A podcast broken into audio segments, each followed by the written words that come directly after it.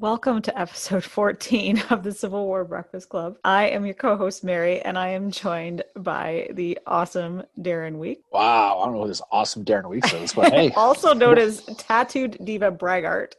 Yeah, I got to be appropriate today. Got to be yeah. appropriate. You are Chatamama. Jeez, I wonder what we're talking about. My thing says brag, and your thing mm-hmm. says Chatamama. I, I suppose we're talking about what? Might be time. We might be talking about the Chattanooga campaign. Not notice how we mm-hmm. didn't say the battles for Chattanooga. The Chattanooga Ooh, there's a distinction. Campaign. There is a distinction. This is going to be, dare I say, another multi-part episode, Mary. Yeah, probably two, but it could possibly be three. We're going to see how it goes. A three, a, a trilogy, a threesome. well, that would be a first for the podcast. EP Alexander did fight at this battle, so I he did. So it's possible. so it certainly did. Wow. Okay. Ooh, look at you coming in hot right off the bat. anyway, um, so how's everything going? I've been talking to you in a well, a little while. So how are things going? We had a good podcast last week. We talked about yep. Sherman's march to the sea. Yep, part one of um, that. Which part one of that. So this is very confusing. Which that now. actually could become a threesome as well, as we've talked about on social media. Our three parters are not going to be trilogies. no, no, I don't think. I guess not. Wow. Anyway, so we had a lot of fun with that. A lot of people listened to that. We had a fantastic yep. Facebook Live on Saturday. Yep. Thanks to everybody um, who came out to that yeah. and was with us for the. A lot of people were with us for nearly three hours, which was awesome. We had some great that was discussion our lo- going on. Our longest, on think our longest one, I think, and there was a lot, of, a lot of good talk. And I mean, we can mention we have the roundtable tomorrow, but it'd be by the time this yeah, the roundtable will have so, happened. So I hope everyone enjoyed the roundtable on Wednesday. It was a great conversation. Thanks for everybody stopping by. Sorry what Mary said. I, it's embarrassing, but that's just the way it is. So, um, but uh, but that's always a good time. So we're always going to do that the third Wednesday of the month from six to seven. So we will definitely do that. Look out now, Mary. We're talking about Chattanooga. See nice. what I did there? Very good. But what are we drinking first? Oh, that's right. Well, you with your priorities. Well, Canadians first. All right, so I am drinking Hazy State from Collective Arts Brewing. And the reason I got this one was because it's got a half moon on it. And my second beer is Eclipse from Lost Craft, which also has a half moon on it. The reason I did that is because my boy OO makes an appearance tonight, but my mug is General George Henry Thomas because he mm-hmm. also is involved tonight too. Ooh, a double Mary General. I'm drinking Lucid Dreams Milkshake IPA, and it's a company out of Maine, Howard again, Maine. So exactly Howard. And I'm drinking from my Abraham Lincoln mug. Two reasons. One, uh, two days from now is the Gettysburg Address anniversary, and more importantly, I don't have a Thomas mug. So I have no choice. So that's oh, pretty I much. I wanted to drink out of a Howard mug tonight, or a General Hooker mug tonight. You know, because they're both involved in the goings on. I gotta find a Hooker mug and a, and a Howard mug. You I know what? I, I would drink out of a Braxton Bragg mug because then people would know when I was in a really fucking bad mood. Ooh, you? So, yeah. Bad so mood? then, therefore, you would probably say I would drink out of it all the time, right? I didn't say that. That's that was not saying stop reading my mind.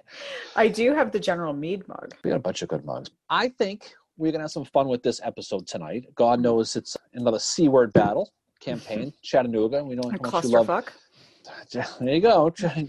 Chickamauga We were up the bat a few weeks ago. This is kind of an extension of Chickamauga. This is the the Union Strikes Back if you're looking at Star Wars terms yep. with this one, if you already yep. want to split it down. So we're going to talk pretty much the beginning of it. We're going to lead up to it, and we're going to get to a point. We're going to stop off at a really, really good, literally a cliffhanger. Yeah. We have to pay attention. Listen to the end of this one. I went into this thinking this is going to be a clusterfuck because that was what Chickamauga was. But mm-hmm. actually, I know we were talking about this before, but some of these battles that are happening in the lead up to Lookout Mountain, I understand them a lot better than other battles in the Civil War for for whatever reason. But like you and I were saying, you know, we were originally going to do this is just talking a little bit about Lookout Mountain, but then we discovered that what we're going to talk about is like each battle that happens is leading to Lookout Mountain. What's great about this one is you think about Chattanooga, you think about Lookout Mountain, you think of Missionary mm-hmm. Ridge, yep. you know, you, you, you, think of the basics, you think the fighting above the clouds, you think of all the, you know, like fantastic vista from Point Lookout overlooking the, the Tennessee River and the city of Chattanooga. But what people don't realize, so maybe, maybe people listening to this probably do realize, but there's so much that builds up to it leading up to all this stuff. And again, it's a situation where the Union Army puts themselves into a corner, almost like a mini version of Vicksburg, a little bit in reverse. Yep.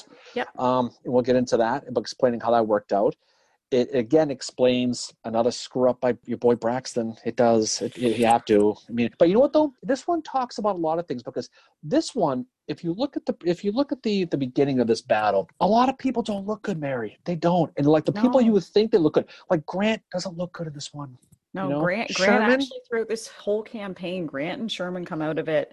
Like yeah, this is, Sherman, not so much. Yeah, this is the one campaign where I come out of it thinking as much as I love and respect those two, they did some real dick moves to a couple people, namely Hooker and General Thomas. Yeah, and we'll talk well, you know, we'll talk about that. Hey, good point. We'll talk about that. Obviously, what's interesting about this as we get into more details is you almost have dueling dumpster fires on both sides exactly. with the generals. You've got the Union politics and the Confederate politics simultaneously swirling the bowl at the same time. It's like and two nighttime dramas. Think Dallas and Dynasty. Landing. Oh, Knots. I was gonna go Dynasty. You gotta go Dynasty there, Mary. Well, I went. I went Knots Landing because it's like the uh, it's the playoff of Dallas, right? Because Gary Ewing. I think I know who you are going anymore. through the whole brother thing. Are you dancing? No, no, no, I'm not. Uh, okay, well, better get that looked at. we get that checked out then.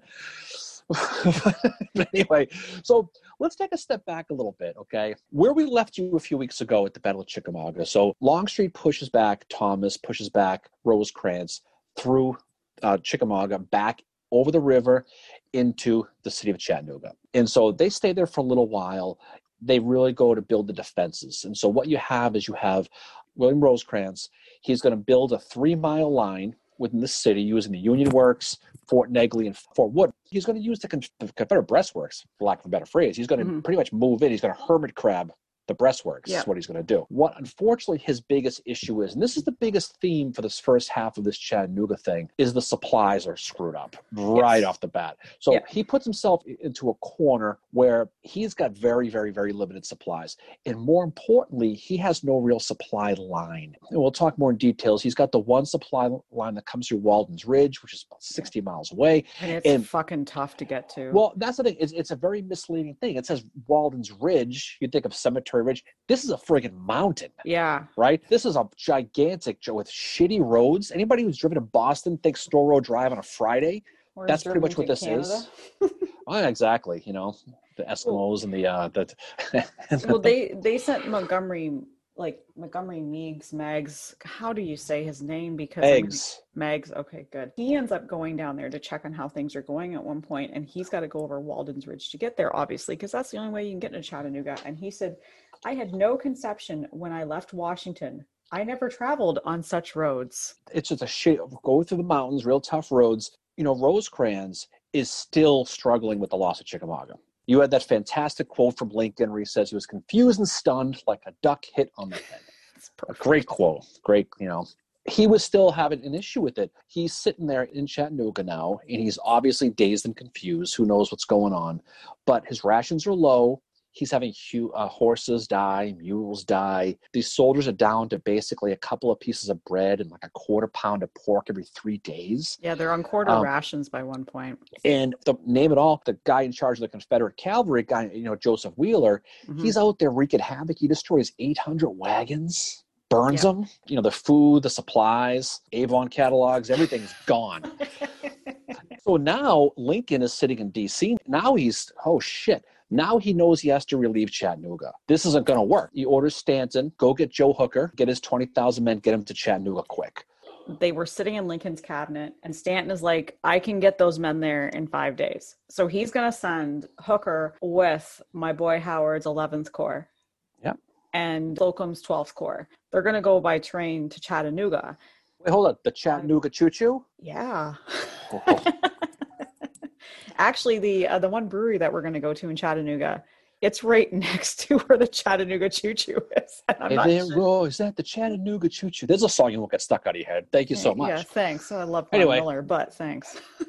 Stanton says I can get these men there in five days, and Halleck is like, "Fuck that! It's going to take 40. What is he, Moses, going through the fucking desert? Oh, he's a he's a government employee. Of course, is that what you think? Well, hey, it's not Moses. No, not a not a Canadian government employee. Come on, I don't want to piss you off, okay? Piss Not all those DQ, all those DQ employees and Kim Card gonna get mad at me now if I make fun of them. So, Hooker and hit the 11th and 12th Corps, they end up getting to Chattanooga in seven days. So Stanton, I mean, this is one area where Stanton was like, he does deliver. I mean, it's not the five days, but it's not the 40 that Halleck was saying it was going to be. No, but if you're Joe Hooker, I think at that point, this is, you know, this is a few months after, you know, Chancellorsville, you got fired. I, I think I would probably do it too. oh, same with Howard. Howard's probably like, yeah. oh, I got to redeem myself. he was reading the Twitter and found out people are pissed at him about Chancellorsville and said, I better get over there. That's what that's what Howard Fuckers think I retreat. You know? But you know who but you know who else gets called to Chattanooga? Sherman. No. Who yeah, yes, but who else? Burnside they, does too. hitting all the, like, who, who else is coming? Besides, Grant. Grant. you got look, look, at that. You got it. So Grant. So God. So Grant gets called there as well. And what's going to basically happen is, is Grant's going to come in. He's going to be made the military commander of the military division of Mississippi, for lack of a better phrase. He's, he's in charge of the West, but that's the official phrase for him. Grant shows up there on September 29th, tells Thomas what, what's the deal. Thomas has that great quote I will hold this town until I starve. Mm-hmm. So he was a big guy, so it'll probably take a little while, yeah. probably realistically. But but there's but the, the, story of when Grant was on the train, though, and he's handed those 2 mm-hmm. letters, right? Mm-hmm. And one is to keep Rosecrans in charge of the Army of the Cumberland, and the other mm-hmm. is to put Thomas in charge of the Army in the Cumberland. Therefore, mm-hmm. Rosecrans is no longer going to be in charge anymore. Mm-hmm. It's Grant that makes that decision. Mm-hmm. Although I think in his memoirs, Grant might say like, "No, I didn't do it. Stanton did it." It's like, yeah, I think he did. Yeah, but, and like, the, two of them, I don't think Stanton or Grant wanted to make the decision. Well, I mean, if you make a mistake, you're basically gone. That's how yeah. it was that era. Yeah, you know? but there's a perception. This is the the perception that Grant perpetrates was that Rosecrans was happy sitting in the city Mm-hmm. wasn't going to do anything and then it switched to rosecrans was going to leave and it just it was all messed up rosecrans actually with william baldy smith came up with a plan mm-hmm. for the supply line it'll come out later on before that happens grant gets there what does he do gets rid of him yeah he does yeah he does he does yeah he picks the letter that is mm-hmm. basically mm-hmm.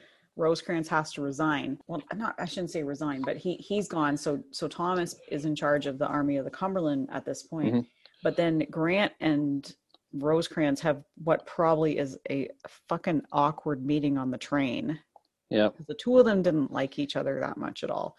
And but that's where Grant finds out what Rosecrans's plan was. That he mm-hmm. actually had a plan to open the supply line that as you as you said he had planned with who was the engineer for the army of the cumberland which was uh, william baldy smith. They had it all planned out what they were going to do.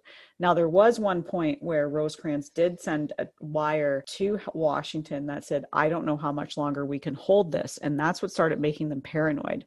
But yeah Rose- it said it's six days of rations yeah but but he never like he said i don't know how much longer we can hold. Six days of rations. He never said he was going to leave but i think the administration thought shit this guy's going to leave. But Ro- rosecrans told grant i was never going to leave. I just need to figure out how to open up the cracker line. Yeah and the, the cracker line we'll talk about here in a little bit but they're going to get rid of rosecrans at the end of the day. Mm-hmm. they're going to they're going to move him out. Us grant he's got a habit of basically getting rid of people he sees as rivals right? Mm-hmm.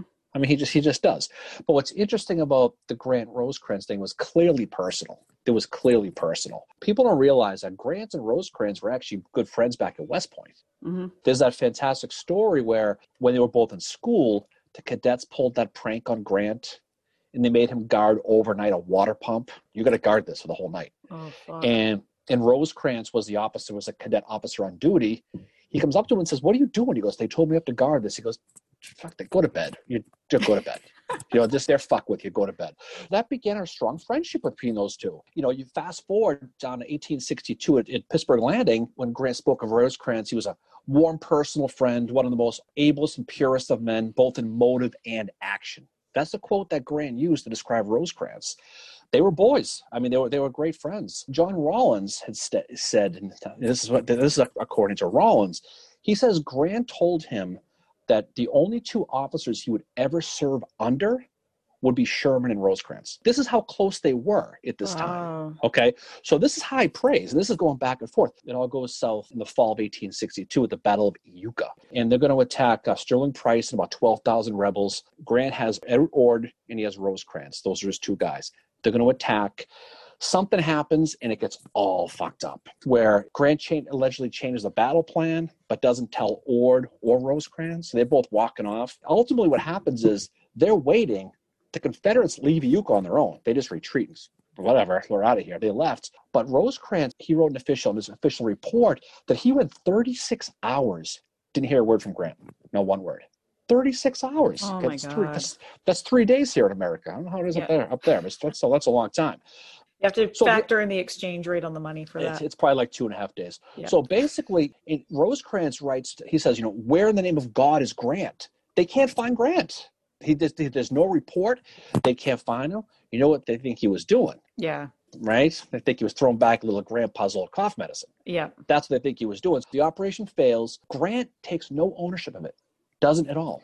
He basically just says, at the end of the day, Iuka was taken. There was no real battle. It was just taken by mm-hmm. it. But then what happens, the reports come out that Grant was drunk and he was blacked out for three days. Okay. The report comes from a reporter by the name of William Bickham from the Cincinnati Enquirer.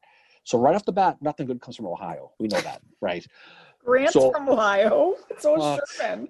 Well, okay. Well, see, this is where we're going with this, right? So, so Bickham has a source that says that basically he was he was drunk the whole time. Wow. That this gets put in the newspaper. Everyone assumes the source is who? Rosecrans. Mm-hmm. Because Rosecrans, guess what? Is buddies with this guy Bickham. Wow. So so he writes the story. Rawlins has this quote and he says, I hope for his honor that he is not party to this hellish attempt to besmirch General Grant, but the evidence is such that he must be privy to the whole devilish scheme. So now Rawlins is saying, yeah, it had to have been Rosecrans. And then now what happens is the relationship goes really south really quick. And then Sherman because they're close with Grant. Sherman mm-hmm. basically has a quote. He says, Rosecrans would sacrifice his brother if he stood in the way of his popular renown. So, th- so that's that's the stuff that is in the background with Grant and Rosecrans. Which is good to, to know for this. Who knows? Rosecrans is probably an opportunist. There's no question about it. But if you're Grant and this is going on and you've got a chance to whack this guy for what he did, you're going to do it. Oh, absolutely. And Grant's got his own agenda by this point. You know, he's going to Chattanooga and he wants to, in his head, he's got that he wants Sherman he already knows he's going to bring Sherman down. He wants Sherman to have this victory. The victory can be on him and the two of them can have it. I mean, I love Grant, but I think what we're going to see in these episodes that we we do about Chattanooga is that Grant is not a complete angel. he's a no, bit of a dick. No, he, he definitely does. I mean, Grant gets there. First thing he does is his priority is opening the supply line. Yeah. Has to has to Which be done. It has got to be done, right? Absolutely should be. And so he takes the plan that Baldy Smith and Rosecrans come up with and yep. basically takes it and approves it. Yep. This is the famous cracker line plan. So we'll talk more about that. But before we do, let's flip the coin and see what old Braxton's doing. So Braxton Bragg. we all know there's some drama with this. And this is what I like. I sometimes refer to this as being like it's like Dallas. Like it's just it's that level of fucking Ooh, two Dallas drama. references today. You mean the Cowboys, mean the TV shows. They're both messes. The TV show, which is one of my favorite TV shows, the old Dallas too. I, I love JR and Sue Ellen. and this trip to the early 80s is brought to you by the Civil War Breakfast Club. After Chattanooga, like immediately afterwards, Bragg does have a chance. There is a window that he has that he could overtake Rosecrans and the Union Army, even though they are entrenched around Chattanooga. He doesn't do it. He's getting reports from his cavalry, Wheeler and Forrest at the time. You know, Forrest telling him we could do this, but he doesn't do it. So this begins a basically I would liken it to a kind of figurative godfather purging of people go, that don't go against the family business, Mary. Yeah, well, guess what? Bragg is about to do a huge purge. he certainly it, is. It begins on September 30th, actually. Mm-hmm. So we're talking about 10 days after Chickamauga's happened. You know, Bragg has this sort of quote unquote victory, but it's not really a victory because he hasn't driven Rosecrans is just sitting there. He has not won the city, he's not taken it back, and that's what he he's supposed to do. Bragg does not like Nathan Bedford Forrest, but I mean, who does? I don't. I think many people do. Bragg just doesn't like him because he thinks he's wandering around the countryside being the Jeb Stuart of the West, whatever. He's being a complete diva. So he takes some of his men from him and he also puts Wheeler in charge. And mm-hmm. Forrest gets wind of this on September 30th and he's pissed so he walks into Bragg's tent and he tears into him. And I had wanted to take what he said to him and try and put it in modern terminology. But I think when you hear it, you'll agree that it is best left in what he said to him on September 30th, 1863. Mm-hmm. This is what Forrest says I have withstood your meanness as long as I intend. You have played the part of a damned scoundrel, and you are a coward. And if you were any part of a man, I would slap your jaws and force you to resent it. You may as well not issue any more orders for me, for I will not obey them. And I will hold you personally responsible for any further indignities you endeavor to inflict upon me. If you ever again try to interfere with me or cross my path, it will be at the peril of your life. That is the ultimate mm-hmm. fuck you, SMD. Don't mess with me ever again. It is kind of funny to hear Nathan Bedford Forrest say, You were mean to me. I, was I mean, your meanness well long enough. Hope he didn't hit him with a pillow fight. Oh, okay. anyway, no, I, I, I'll just show myself out. But just the fact he's throwing in this, like, if you're any part of a man. So I don't see you as being a man. Like, it, it's kind of the ultimate insult you can throw at anybody. And after that, you don't hear much about Forrest in this campaign because Bragg's like, whatever. He Bragg just sees him as being gone, doesn't have to deal with him. Mm-hmm. And that's setting the tone for what's going to happen. But yeah, I definitely wanted to start off with that one. That's a good one. I mean, and Bragg, I mean, he has problems with so many people throughout this. You mentioned the big the purge. I mean, this is a guy. Um, oh, um, he, he, fires Thomas Hindman for blames him for the failures at Chickamauga. Yep, he's he arresting fires, Polk. Yeah, fires uh, Leonidas Polk, sends him yep. off to Atlanta of all places. He sends yep. him to Atlanta. Well, he um, he first he arrests Polk, mm-hmm. and then after the purge happens, that's when he gets sent to Mississippi and then to Atlanta but Hardee is gone by this point because he can't stand being around Bragg. Mm-hmm. Yeah, I mean it, it's a very common thing. I mean, fast forward to a couple of days later, October fourth, right? Mm-hmm. You've got twelve Confederate generals. They petition Jefferson Davis to get Bragg the f out of here. Yeah, and they were you know they, they, this is led by D. H. Hill and Simon Buckner. Yeah, he says we we need to, you need to remove this guy. This guy needs to go in the corner, and you know, okay, yeah, go fuck himself. And exactly. long, Longstreet signatures on there. I think Breckinridge's is.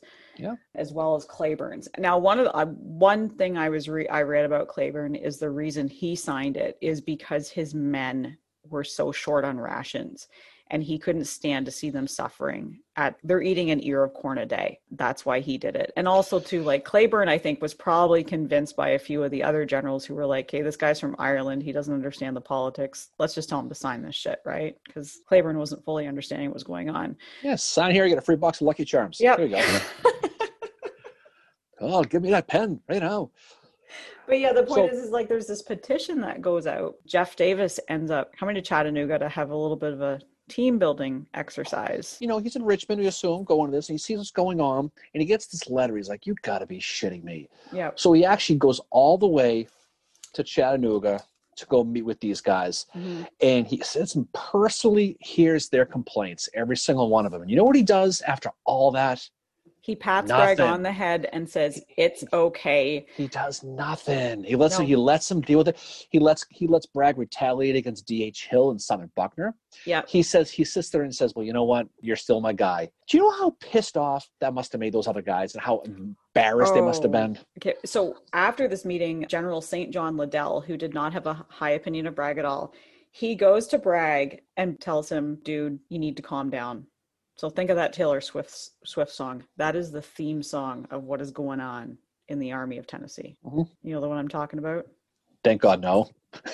you need to calm down. You're being too oh, loud. Oh yeah, God, jeez, forgot about that. Are yes, I'm okay? sorry. I see. I knew you were going to sing on this. I knew it was a matter of time. He tells. I just met you. no. Basically, tells Bragg to stop the drama. And Bragg is having none of that. He he turns to Liddell and says, I want to get rid of such generals. Let them send in their resignations. I shall accept every one without hesitation. Except he doesn't get get them.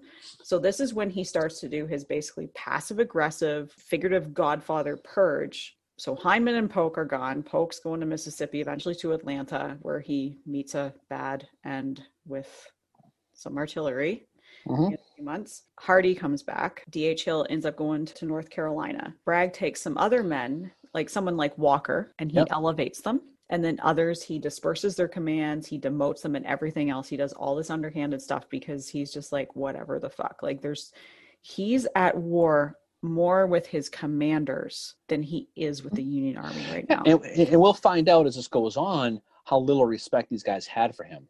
So when it's all said and done, he's left with the Army of Tennessee. He's got James Longstreet, who's got Lafayette McLaws, and uh, Micah Jenkins, who's replacing John Bell Hood, who's still in the disabled list. On the DL. William Hardee, he's got he's got John Jackson, who's replacing Benjamin Cheatham.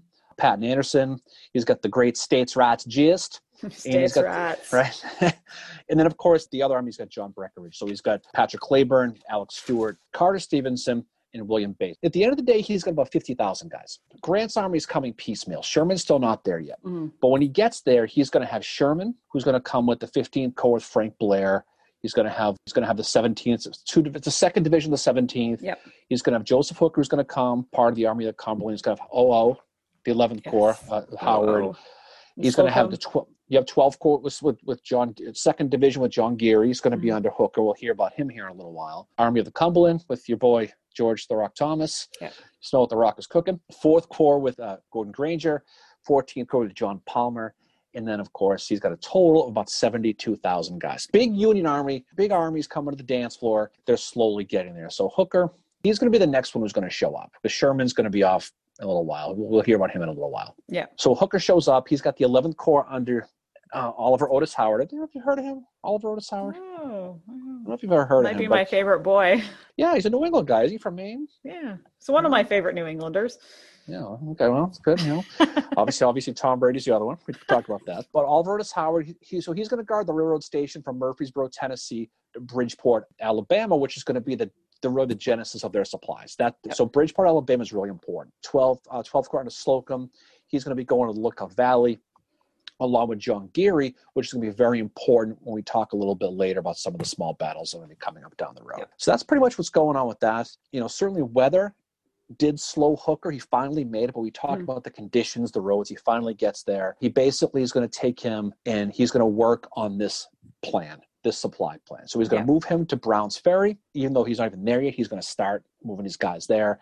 And we're going to talk about the Browns Ferry here in detail in a little bit. Mm-hmm. But basically, what this is, he's going to send Brigadier General William Hazen and Brigadier General John Turchin to basically help open up this line. Mm-hmm. So, and it's a it's a fascinating story. It, it really, really is. Yeah. At the if, uh, at Browns Ford. So basically, if you I've not been to Chickamauga, but I've uh, I've seen it. I've seen pictures. Okay, so I could.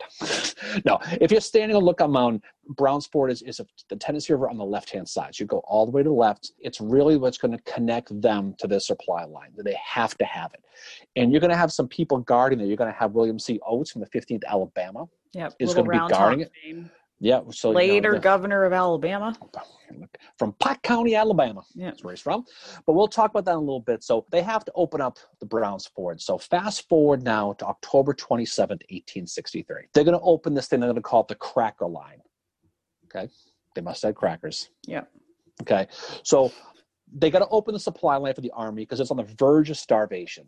So basically, they're going to go to a place called Ross Ross's Landing which is an old Indian name before the Cherokee kicked out of Chattanooga. That's that's where it was. That's where it was. Unfortunately, a little bit of a history there. General William Hazen, another New Englander, Mary. Mm-hmm. He's from Vermont. Big Ben and Jerry's guy. Yep. From Vermont. Okay. They're basically going to be um, is going to be tasked to get there and help these these things. So they're going to get 50 pontoon boats. Again, the pontoons. We keep hearing about pontoons. Yeah. In two big barges they're going to take 1,400 Union soldiers in a bunch of supplies at midnight. They're going to put them on the boats and they're going to put them down to Browns Ferry, which is a mm-hmm. little landing spot. And that's Hazen's men that are going. This is Hazen's, right? Hazen's are going down there in the pontoon. Yep. yep. Right. Turchin's going to show up in a little while. Overland across Moccasin yep. Point. Yep. So they leave at three o'clock in the morning.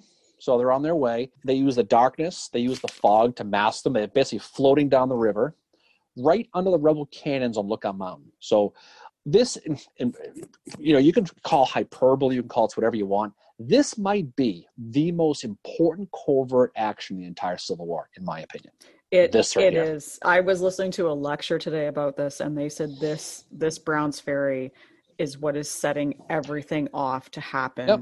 for mm-hmm. lookout mountain and the other thing too to remember for this is weather is working in the Union Army's favor, much like it did for the New England Patriots the other night.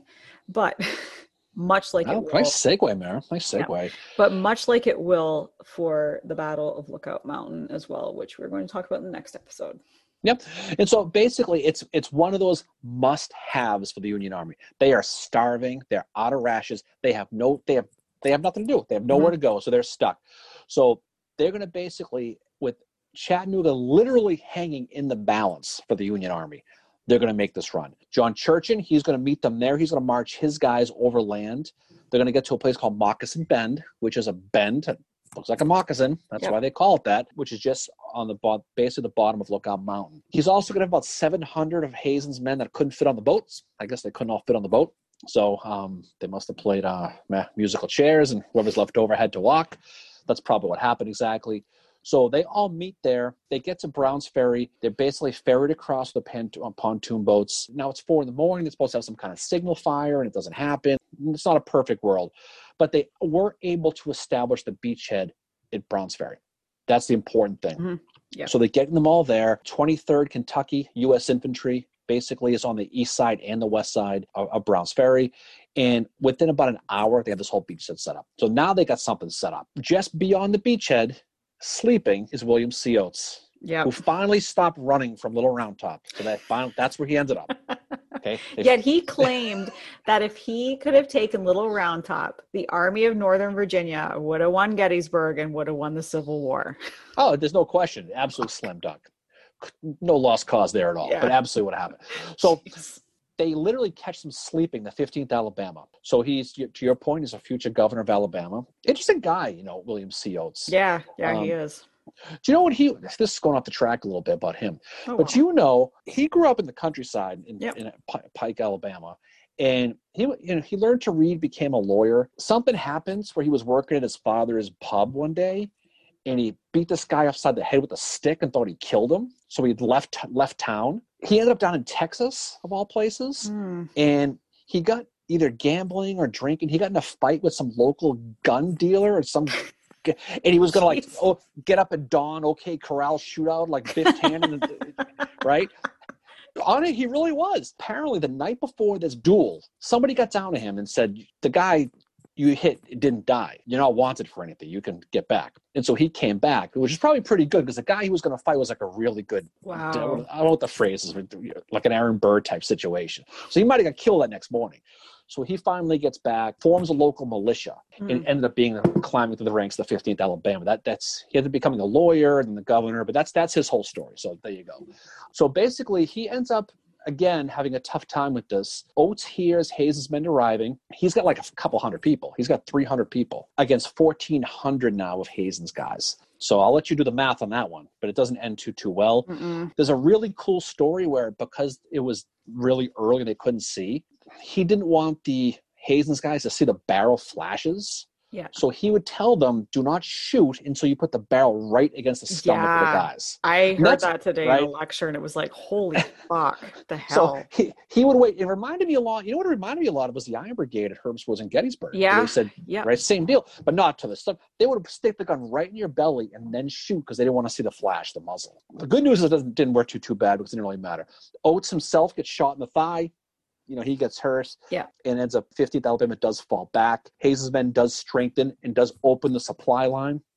So they finally open up the cracker line right there. In my opinion, just my opinion, probably right, but still my opinion. Okay. The second they open up the cracker line, the battle's over. Oh, it is. It absolutely over. Is. It absolutely everything. Is. Right, everything from that point is a waste of time because once the supply line was open, the Union was not losing that battle. Well, th- this you know? is like Browns Ferry. I say, you know, it, it's not only a victory for the Union with opening the supply line, but it's where Braxton Bragg he realizes how truly fucked he is because the yeah. Union goes from a quarter ration to a third to a half mm-hmm. to two thirds to full very quickly. They get back up to where they need to be. And I mean, even though, got... like, they call it the cracker line after hard tack, and even yeah. though it's the hard tack, they've never been more happy to have that. But not only that, they can finally start feeding their animals again, too. Mm-hmm. Because when Grant arrives in Chattanooga, he sees all these dying mules and horses. And that's when he realizes that something needs to be done really, really quickly. So they can start not only feeding the men, but mm-hmm. they can start feeding the horses, which are they're Oh, they, they went from too. feast to famine. I mean, there was yeah. an ice cream truck they had. Imagine the guy chasing the ice cream truck. They must have been so happy seeing that. They had a chocolate fountain spraying. They had, they had everything more food they knew what to do without. This cracker line opened up. So Bragg and Longstreet, now they're like, well, this whole thing is a mess now. So they end up re- meeting up at a place called Sunset Rock. They're going to discuss their next move, and they have to decide what they're going to do. It's going to lead to the next phase, what's called the Wachu, um, the Wahachi, Wahachi, which I'm, Wahachi. The Wahachi. So that's which is a night I battle. It's a night battle. Yep. We'll talk about that. The the union's got the initiative now. They got the supply line. Now they've got a beachhead. They're in a place now where they have a great right where Moccasin Bend is. They have cannons there that they can shoot these guys. So there's these great stories about how the, the, the Confederates would have to run across between fires or artillery just to get across the fields. They timed yeah. it so they wouldn't get hit. Yeah. It's kind of like the, the sprinkler when you're in the front backyard trying to run around. And so it, it, it's the, the, all the initiative now in the strength is on the Union. So Wauhatchie comes at this phase of the battle, the pre-Lookout Mountain phase of the battle this is the part that is is really their last shot to try to push them back. Yeah, and this meeting between Longstreet and Bragg is really really tense. This is where Liddell comes in again because he rem- he recorded what it was like being there, and actually E.P. Alexander was there as well. He must have brought his balls. He did. um, but anyway, Liddell was there, and he said that Bragg was not at all happy with with Longstreet because the at Brown's Ferry, Bragg had no idea what was happening, but he was oh. aware of Hooker being at Bridgeport and he had ordered Longstreet to move additional units into Lookout Valley to cover that shit. Mm-hmm. And Longstreet ignored it. So Bragg is going up there to meet with Longstreet about what to do next, but also to chew a strip off him as well. So finally, Longstreet's like, well, I could just attack at night and Bragg's like, well, fine, fucking do it then. Yeah, so he's going to attack at night. This is just two days after Brown's Ferry. So now it's the 29th, right? 10, 29, 18, Yeah, 28, 28 is when it happens. 28th. Okay, yeah. right around there. Well, I guess at midnight the 29th. So there, okay. Yeah. So well, that's why I said. I said yeah. 28, 29th. We'll just move on. Fucker. wow. It's not even alive and you hit me with that. Impressive. Venture. Yeah. Anyway, so what? I mean, can we talk about Wauhatchie now? We can. Practice all day to say this thing correctly. Okay, so this couple days after Brown's Ferry, get to your point. It's going to be a no, it's going to be a nighttime effort to get them off the northern end of where they are. Yeah. So you're going to have Law, okay, our friend from Gettysburg again, okay, and you're going to have Micah Jenkins, who we mentioned before, is the one who replaced John Bell Hood, mm-hmm. but Jenkins isn't even there. It's going to be a guy named John Bratton who's yeah. going to be commanding. So a bunch of South Carolinian guys. And what they're going to basically do is they're going to take their two divisions, they're going to cross over the northern tip of Lookout Mountain. Uh, they're going to cross Lookout Creek. They're going to have three total brigades. They're going to be kind of kept in reserve here. So you're talking about Rock Benning, Georgian, right? Yep. Jerome Robertson, te- Texans, who again guys from like the first Texas, and those guys from Gettysburg again, and you're gonna have Law's old Brigade of Alabamans. Okay, they're gonna stay in the hills. What they're gonna do is they're going to attack with Brad. They're going to attack with one brigade, and they're going to leave these three, ideally, to catch them, the Union, when they're escaping. Yeah. I'm not sure why they did three and one, but it actually almost worked. So Bratton's going to be moved. He's going to move just north of the Wauhatchie Pike. Where this place is going to be is where John Geary's going to be. So John Geary's got a small little group, mostly Pennsylvania guys, some New York guys, but he's got four guns. They're on a ridge. Okay. Now, what's interesting about this is they're warned by a local woman mm-hmm. that the Rebs are going to attack that night. Yeah. Yeah. Okay. I don't know how the hell she knew. The ironic thing about that is her house ended up getting taken down and used for firewood after the battle. And so yeah. took her house down. So no good deed yeah. goes unpunished, I guess, right?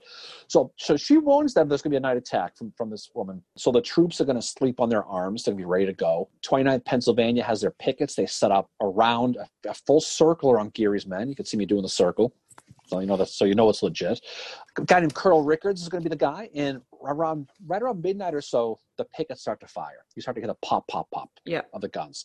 So it's like the, the Rebs are about to attack. So Bratton South Carolinians attack. They move out in this open field, and it's it's it's midnight. It's late. It's dark. The street lights are off so you can't see. Time anything. to go home.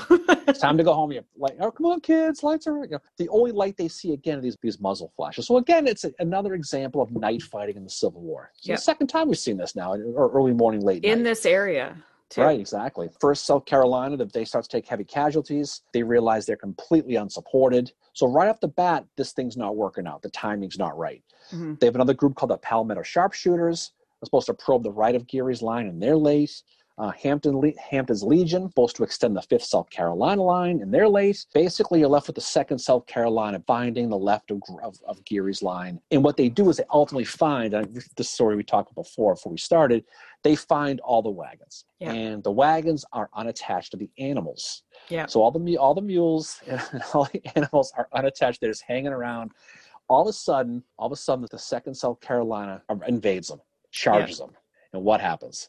There's a stampede.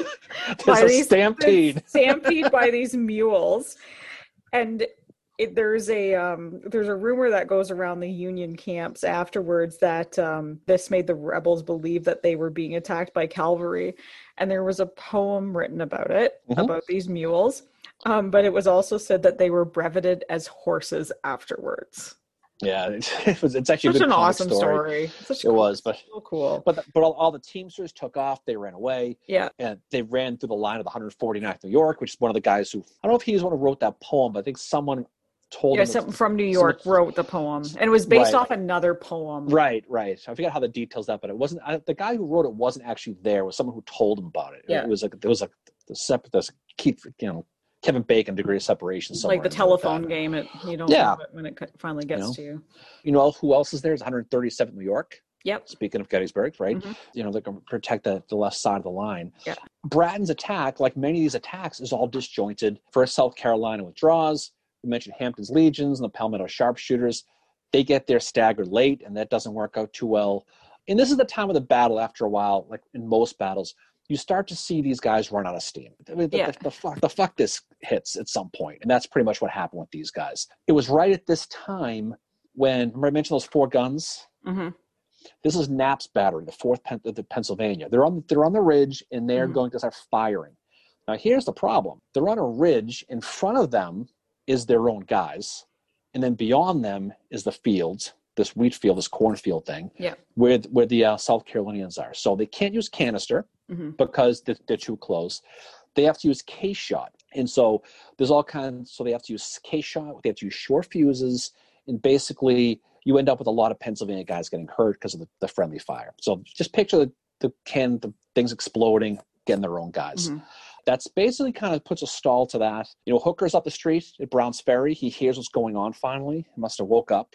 Yeah, so yeah, does, that's where the eleventh corps is. Yeah, I was going to say, who does he send? He well, he doesn't tell Howard what he's doing. He sends Schurz. Mm-hmm. And who else? Von, von Steinwehr. Von Steinwehr. Von Steinwehr. He Fresh goes off. The go- off the ghost tours at Steinwehr Avenue, apparently. not Von Schimmelfucker. no, he, he is not here today. No. um, Howard does eventually get there, though. Hooker finally is like, "Fine, you can go for some cavalry." Because when he sends when he sends Schurz, like it's an absolute clusterfuck. Like somebody starts Mart go going along the wrong road and all this other stuff, and it's mm-hmm. just. But the fact that Hooker goes over Howard, like he totally does what you're supposed to go to the commander first and say, right. mm-hmm. "Can I send?" And Hooker right. is just basically like, "F that." But they're going to come, though. They are going to come. But you know what's going to happen? Remember those three brigades I mentioned before that were held in reserve? Yeah. There's a place that would later be called Smith and Tyndale Hill. They're going to get them. So you're going to have the, the three brigades left. You're going to have that the, the Alabamans, the, the Law's Old Brigade, uh, Jerome Robertson's Texans, and, and Rock Benning's Georgians. They're going to basically be there. They're going to block the 11th from basically arriving. Yeah. So the one thing they did do right was that. Unfortunately, Bratton hears the fighting Okay, uh, he's he hears what's going on. He gets a message delivered to him that says, "Roll him up. We're out of here. Let's go." Yep. They end up withdrawing. They back over over Lookout Creek. Yeah, to, yeah, and, to Lookout Mountain is where yeah, they end up going. Yeah, so they get over there. So it's nighttime. It's turning into dawn. It goes all night, all night long, just like Lionel Richie would say. Bratton South Carolinians lose about fifteen hundred guys. I mean, they out of the fifteen hundred guys, they lose three hundred, so they lose they lose quite a bit. Howard's then going to link up with Geary at Browns Ferry and help. And what he's going to do at that point is he's going to help strengthen that line to protect for the future attack. So so now you've got a really really strong Wauhatchie. You have a really strong Browns Ferry and you really stabilize again that cracker line. And you push them back, and you push the Confederates back. And yeah. now, really, and like we said before, the bat the battle's over. That shit can at that point. It's oh done. yeah, once the cracker line is open, like you said, you know, it, it, it's over. And each of these things, the reason we wanted to talk about them is because they are important stepping stones into what is going to happen. You know, like for instance, like after Wauhatchie, Longstreet is gone. He's headed back east. Well, you know where he's going first, though, right? Knoxville he's going to Knoxville. Remember what's going on in Knoxville, right? Burnside. So so Burnside, Ambrose, old Ambrose Burnside is up there, and he's going to basically defend a, a, rail line. It's going to be a problem for the Confederates because it's going to affect their supply line. What Bragg wants to do, he's going to send Longstreet, who he hates, and it's addition by subtraction. And Longstreet's mm-hmm. like, yes. But Jefferson Davis wants him back in Virginia. So he's like, why don't you, Knoxville's on the mm-hmm. way. While you're there, why don't you stop by, beat Burnside, then come back. We'll, we'll have a good time. So he's going to go back there. And that's going to create another issue that's going to help ultimately set up Lookout Mountain. Yep. Right? Exactly. What's going to happen is, is Bragg now concerned about this Burnside situation. Yeah. He's going to send Longstreet. So now he's like, well, I better send Cleburne. I better send Buckner now too. Yeah, and that's what he does, and that's which right. that's another thing that is starting to lead to Lookout Mountain, and this yeah. is what leads to Orchard Knob, which is November the twenty third. What do you call me? Anyway, so, so he's gonna, so he's so Cleburne and Buckner are gonna be uh, around. That's eleven thousand guys. Now just keep run the math here. They started with fifty thousand guys. Yeah, they're purging guys not just because of casualties, but they're sending people away. He's going to send 11,000 of Cleburne and Buckner's guys out. Now, Grant, now, now Grant's like, what the hell's going on now? He sees, they see them marching away, right. and he's like, what the fuck is he doing now? He's so, Longstreet go. And now he sees Cleburne go. Now he sees yeah. Buckner go. He's like, all right, something's afoot at the Circle yeah. K. So General Thomas orders General Thomas J. Wood who, if you'll remember from our episodes about Chickamauga, he's the guy that got that unfortunate order to fucking move his division, which caused yep. the breakthrough, which Longstreet went through, which is odd that he's now trying to get back at Longstreet. So he orders Wood to go do some reconnaissance work. And their objective is going to be this spot called Orchard Knob. So, what happens here is Wood gets up there. Sheridan is going to protect Wood's flank, and Howard's 11th Corps, my boy OO again, makes an appearance he extends the line to the left. So there's 20,000 Union soldiers up here. And around 1:30 p.m., 14,000 of them are just going to move forward and stun 600 rebels and drive them away. And Orchard Knob becomes the headquarters for Grant and Thomas for the remainder of the battles for Chattanooga. Bragg all of a sudden changes his strategy, and as Cleburne is getting his men on the train, he gets a message that says, Dude, you need to come back. Is Get anybody, back on Missionary Ridge anybody within one day's march, get your ass back. Cleburne's probably like, says. fuck. Cleburne's on the train going, fuck Jesus, I guess I left you know, so he's so he's gotta get back. So now now everything's kind of moving in flux again. So now everyone's coming back, so they're coming, they're going. Again, it shows that whole miscommunication thing. But what's interesting about, about Orchard Knob, and this is one thing that's kind of funny, is it starts off with the reconnaissance. So Thomas Wood does his reconnaissance. Yeah. They view the Rebs about 2,000 yards away. Now he's going to bring Sheridan up. Uh, to Wood's right flank. And then he's going to have Howard extend the left. Like you mentioned a few minutes ago, yep. they got 20,000 guys there. Mm-hmm. So what? So I mean, obviously, it turns in from a reconnaissance mission more to a, a disruption mission now. Yeah, you need to get right? the fuck off of this area because we're taking you know, it, and we have so, more men than you. So this is the 23rd, so of, uh, of November. So at 1:30 p.m., there are 14,000 are going to attack the Rebs and they're going to hold the ground. And the, ironically, it's that ground where they attack is going to become Grant and Thomas's headquarters, headquarters mm-hmm. during the battle yeah. too, yeah. right? They end up moving. He moves. He moves uh, William T. Walker from Lookout Mountain to Missionary Ridge. And all this time, they still don't know what Sherman's doing. Bragg doesn't know if Sherman's going to Knoxville. Bragg's pretty convinced he is going to Knoxville, mm-hmm. but instead, well, right? Yeah, Sherman's in Chattanooga at that point, but right, they just don't know where he's going. They just don't, right, so they don't know where I he's mean, going. Grant, so, he and Grant have a plan to where he's going to be going on the 24th. Right, but Bragg, I mean, doesn't know where he's going. He, I mean, he no. doesn't know. He doesn't know where Sherman's going. He's, yeah. he still thinks he's probably going to Knoxville, but now they don't know. So Bragg's going to move. He's going to take Hardee. He's going to he's going to command the right flank. He's going to have Carter Stevenson on the left flank, and Breckinridge is going to be on the center. And then you know what happens? The Union plan changes again because another freak in nature, which is going to change the whole battle, right? Yep, it does. Which is which, which is when Sherman is basically going to be coming back. One of his uh, guys is Osterhaus's division. Yep. The boats break, mm-hmm. the pontoons break, and they get stuck it's like Ebenezer Creek, sort of. most of the army is on one side of the river. Osterhaus can't get across. Now yeah. he's stuck there. So Grant decides, well, I'm going to take your troops. I'm going to take you from Sherman. I'm going to put you with Hooker now. Mm-hmm. And Hooker is going to YOLO it and say, I'm going to go up Lookout Mountain. Yeah, he is. And what happens is Hooker has been uh, initially told by Grant, you know, to do a demonstration around Lookout Mountain in an attempt to start to drive the rebels off there to maybe scare them off because there's Stevenson doesn't have that many men up there. But Hooker also doesn't have the men to do a full on battle. Now, in Grant's original order, he does say basically the whole if practicable, you can do mm-hmm. the demonstration. Hooker wants to do a demonstration. You have to keep in mind, like Hooker's finally come out of his concussion that he was in, and he's wanting to redeem himself from what has happened at Chancellorsville. Mm-hmm. There's two people at this battle that are wanting to do that Hooker and Howard. Mm-hmm. So, with what happens with Osterhaus, that gives Hooker enough men to be able to do a full on battle. And that's when Hooker, when that happens, when Osterhaus is given the order to go join Hooker's men. That's when Thomas tells Hooker, the general commanding, meaning General Grant, directs that you endeavor to take the point of Lookout Mountain. Mm-hmm. And that's all, all because, Hooker needs.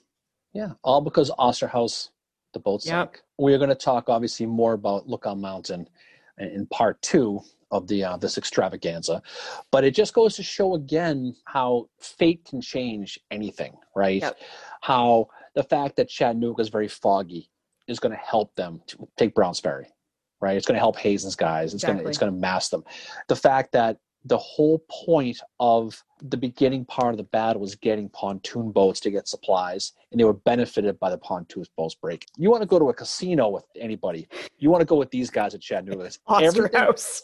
Uh, you want to take Osterhaus, okay? Because you'll win the house with Osterhaus. What's in there? I'd be taking Osterhaus and Hooker because then I'm guaranteed a good time. Oh, gee, well, there you go. right. I'll just I'll just stay home and hang out. You have a good time.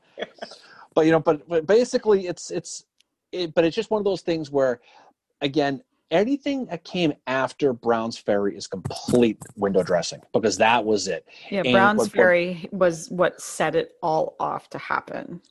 It did because once they got it armed and once they got the supplies, it was done. Should Bragg have taken off at that point? Yeah, hindsight being your benefactor, certainly. Yeah. Um, I think he knew the writing was on the wall because he really had to. I mean, Bragg, going back to Bragg, he only had two choices. He could either frontal attack, yeah, or he could siege. He chose siege, which is probably the right call at the time. It was half-assed, though. Right. He's well, fucking it, sieging them. He's not sieging them in the same way Grant did. He's not bombing the shit out of them, and no, they're not. They're not using the wallpaper for newsprint. No, I think part of it though is I don't think that Bragg wanted to bomb one of his own cities. I think that was part of it. Mm-hmm. I also think that he saw those mountains and realized that if I can have Wheeler and I can just terrorize the one road, they're not going to get their supplies.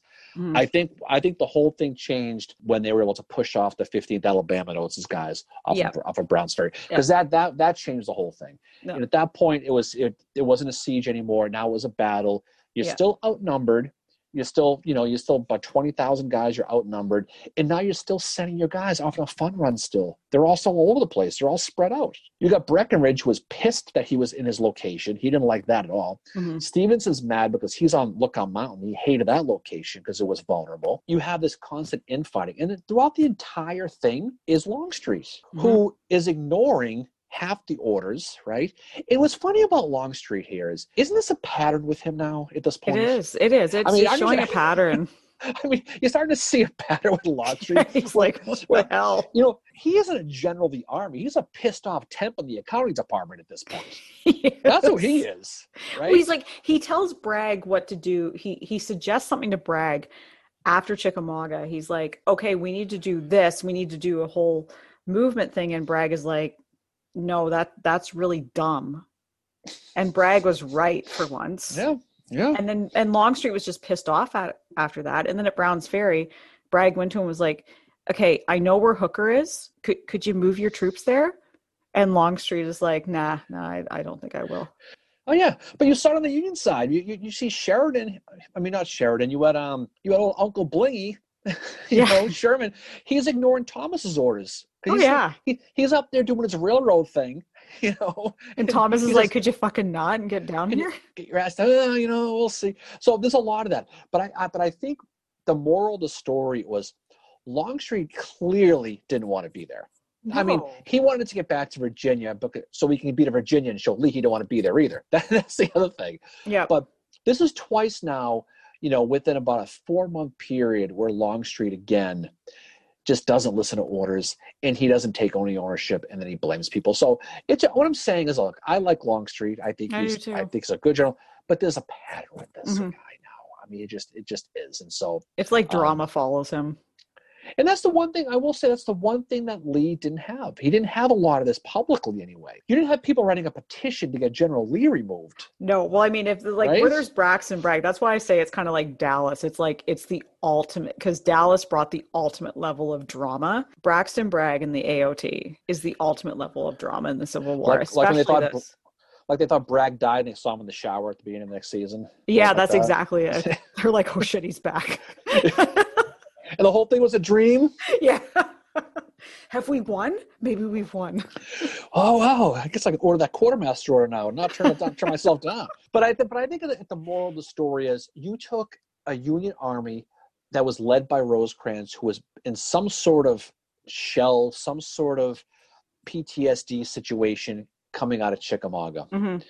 Grant comes down. You want to say saves the day because he kind of did take Rosecrans's orders. yeah, plan. He, yeah, and he he he took, he took it as his own credit for um, them. Yeah, that's he, he, did. But but again, you know what? It all worked because at the it end did. of the day, we don't want to give away the story because next week we're going to be going back to the second half of, Ch- of uh, Chattanooga. Yeah. But there's there's a pretty good chance it's going to turn out pretty well for the Union at this yeah. point. We'll, we'll, talk more about that later. I think it's a good place to drop off, Mary. We'll leave these guys where they are. We'll leave the Confederates position themselves on, on Lookout Mountain and on Missionary Ridge. Mm-hmm. Setting up a defensive situation, and we'll yeah. leave uh, Joe Hooker getting ready to attack Lookout Mountain, getting ready to redeem himself for Chancellorsville. Yeah, because he's got and, Osterhaus now, which I just want to add. So, I mean, I completely agree with you about Browns Ferry. That is the most important thing to happen in this, but the second most important thing is Osterhaus. Well, it just out of Osterhaus, you cannot have Lookout Mountain. No, it would have been, and you wonder how that would have happened, what what they would have done. Yeah, you have to think Sherman's original plan to attack Missionary Ridge what if that would have been their plan. Mm-hmm. They would have attacked a fortified, strong Confederate position.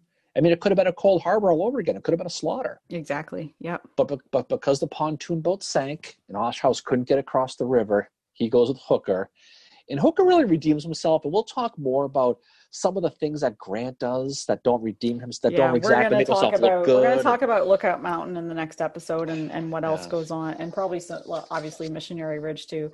This might end up, as I said, becoming a threesome. Oh well, that's, that's I'll leave that. Yeah, we'll be. see how that goes. Yeah, it could. We'll be. see how that goes. Nothing better than a threesome with old Braxton Bragg. That's for damn sure. Thanks, thanks for that. Thanks for that future. That's yep. what no. That's why we don't call you Nightmare for nothing. That's for sure. But anyway, that's a great place to to, to drop off. So we will yep. watch it now. Look out for the next episode and see if we can make a mountain out of a molehill going into exit two of Chattanooga. So what do you think, yep. huh?